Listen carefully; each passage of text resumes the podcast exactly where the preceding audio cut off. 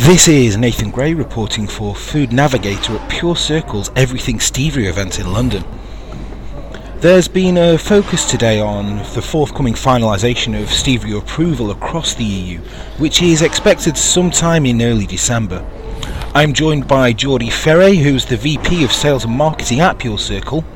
Thanks for joining me, Jordi. Based on the knowledge of what we've seen in the USA and other markets where stevia has been approved for a number of years now, what can Europe expect to see when approval is finalised in the forthcoming weeks?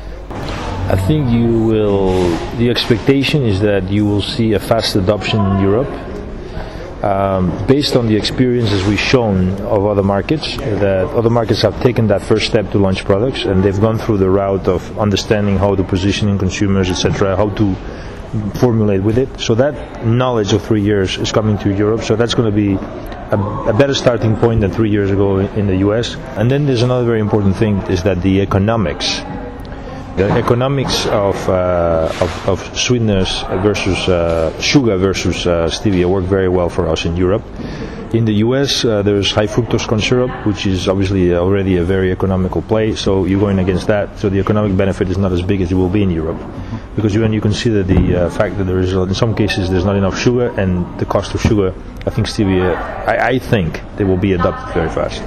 Consumers in France and other areas of the world seem to catch on to stevia pretty quickly, and the industry has seen success in launching new brands and re- reformulating products in these areas. But do you think the wider European market will get stevia as quickly? I do believe that if European consumers, and I'm sure they will, get the concept of stevia very fast, they're very savvy uh, consumers, and I think they're looking for natural products I think they're going to accept that very well. What do you think European manufacturers can learn from how things have gone in other regions where stevia has been approved for a few years? I think what they can learn is how to position it uh, in front of their consumers, how to talk about stevia and what stevia can do in their product. That's the most important thing. Of course, there's a part of formulation. Without the taste, you cannot launch a product. But let's say that they're good formulators. We have much more tools today than three years ago. They get a good tasting product. I think the, the key thing is always how do I take this in front of the consumer? What kind of claim do I make? Uh, what's relevant to them?